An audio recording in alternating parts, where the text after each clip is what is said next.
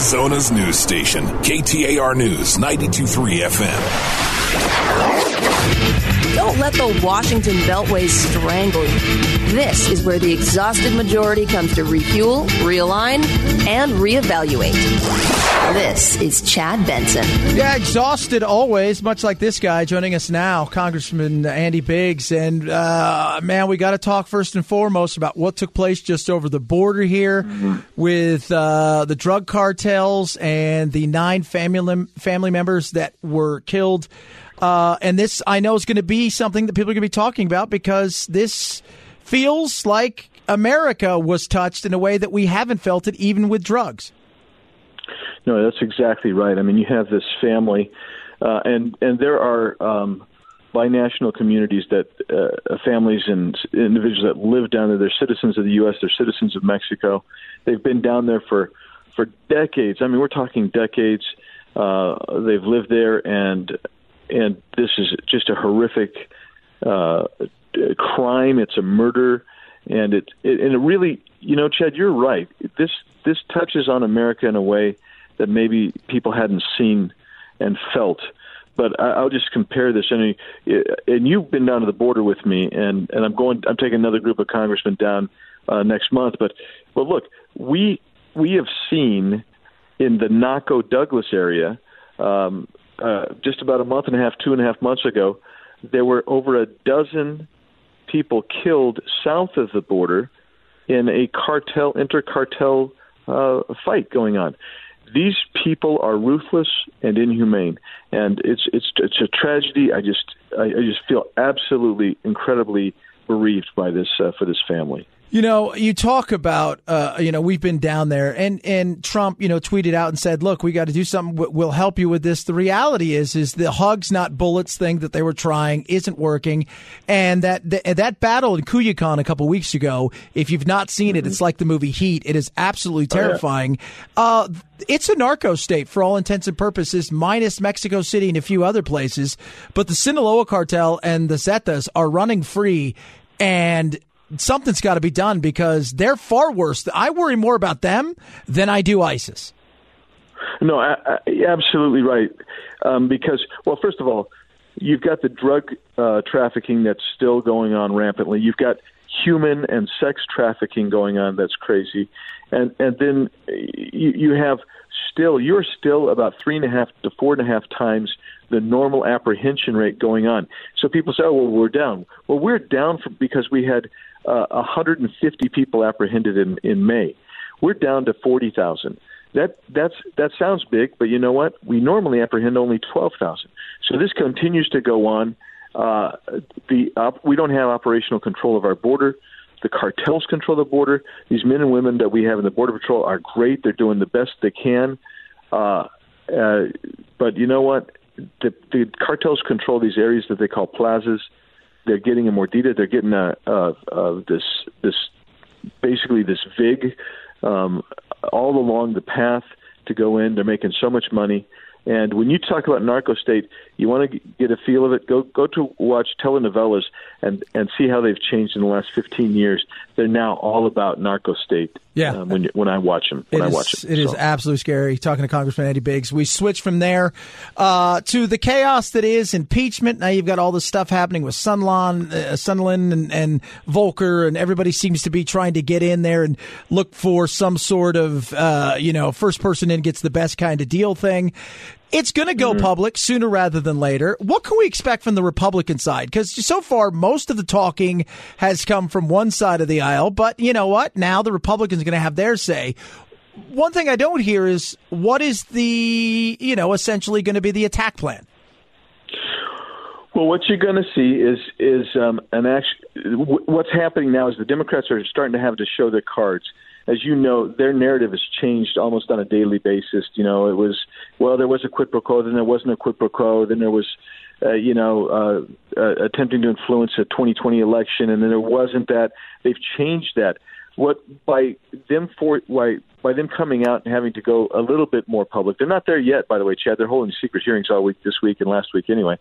Um, by by having open more open hearings, they're going to still try to cherry pick their witnesses and testimony, but it allows the Republicans now to grab onto whatever their narrative is and really try to uh, to discredit that, which I think we've you know we've done fairly decent discrediting the process because the process has been abominable, but uh, the the the narrative on the substance that's going to fall apart very quickly, which is why uh, uh, Schiff has been very controlling on on how this narrative is unfolded. Is because when we get out there, when we see uh, what's going on, we'll we'll see that. Then I will just tell you one other uh, thing that I've been trying to push for. I'm pushing for minority hearings. I've been pushing for that, um, and again, because we don't control, uh, the, the Democrats don't have to give us the minority hearing, right? So, so or they can't. They have to give it to us, but they can do it when they want to give it to us, and they can control when and how and where. And so you might see some unofficial hearings or some unofficial uh, uh, media roundtables with some of these witnesses if they're willing to come in and just expound on what their testimony was. So so we want to open it up as much as possible because the more you open it up, the more information the American people see. I think they're going to understand that what President Trump did was absolutely perfectly uh, uh, acceptable. There's not nothing impeachable about it, but there's moreover, uh, it, it was it was fine. It was all right for him to do that. Talking to Congressman uh, Andy Biggs, you know, I, I, asked the question. I had Mark Halperin on today. Uh, I was talking mm. to him because he's got a new book on on how to beat Trump, and it's not. It doesn't hammer Trump. What it does is it shows that so many people on the left, uh, in particular the experts, uh, they're worried. You know, maybe not so much the American people on the left who don't understand, but the people who are inside understand that he's a beast of a different flavor. He's coming in ways that people can't believe. And as right. we chatted about about this, I, I asked him a question. I said, "Be be honest with you, Mark. I said, you talk to all these Democratic, you know, muckety mucks, and he and he said, yeah. I said, if if Trump was loved, if he was liked, I mean, granted, he would, you know, I mean, just by the average person, he had more of a personality that people thought of maybe when he was on The Apprentice and we weren't as tribal. I said, would we be in this situation when it comes to the Ukraine? Uh, or would this just be something that had floated by and he said, oh, we would never be in a situation like that? Do you feel the same way? Like, if there wasn't such a, an emotional passion of disdain for him, that this is one of those things that we wouldn't even be talking about? Well, you know, there's a part of me that agrees with that, but there's this other part of me that says, uh, you know, I just actually wrote an op-ed that hasn't been published yet, but, but I wrote one yesterday dealing with this. I think that there's more to it than that. I mean, I think for the rank and file Democrats um, and for some of the, the moderate independents, they may have this visceral reaction to Donald Trump. But I think that the elite within the, the Democrat Party, the, the, the base of that Democrat Party, they don't like Trump uh, for multiple reasons, not the least of which is he is attacking the bureaucratic state, which is a huge base for the Democrat Party. The second thing is he's extremely pro life, and he gets he's on the switch to appoint judges and U.S. Supreme Court justices, and I think that drives them crazy. They're very fearful of that. Abortion uh, uh, is a, an important issue to the left and they and so they're all caught up around the axle on that, and so they're going to go for for for that like crazy. I think, and there's some other reasons there, but I don't disagree with what you're saying.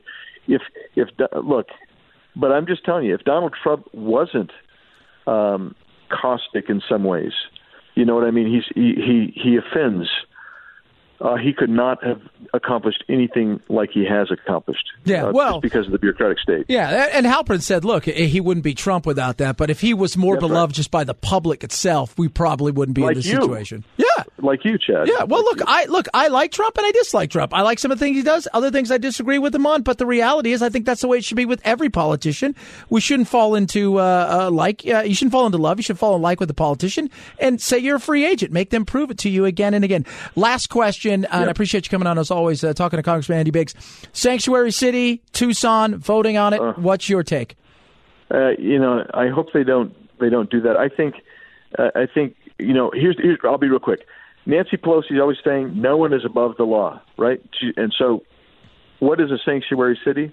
It's putting certain people above the law, and uh, I think for if you support that kind of lawlessness, um, I think this thing, this this horrific massacre in Mexico by cartels, um, should really cause people to second guess Um, not to mention um, the the county um, uh, in in Maryland where they've had these uh, sanctuary county and they've let the the and you've had a number of rapes come from people that they've let out um, that had ICE holds. I think it is a terrible idea.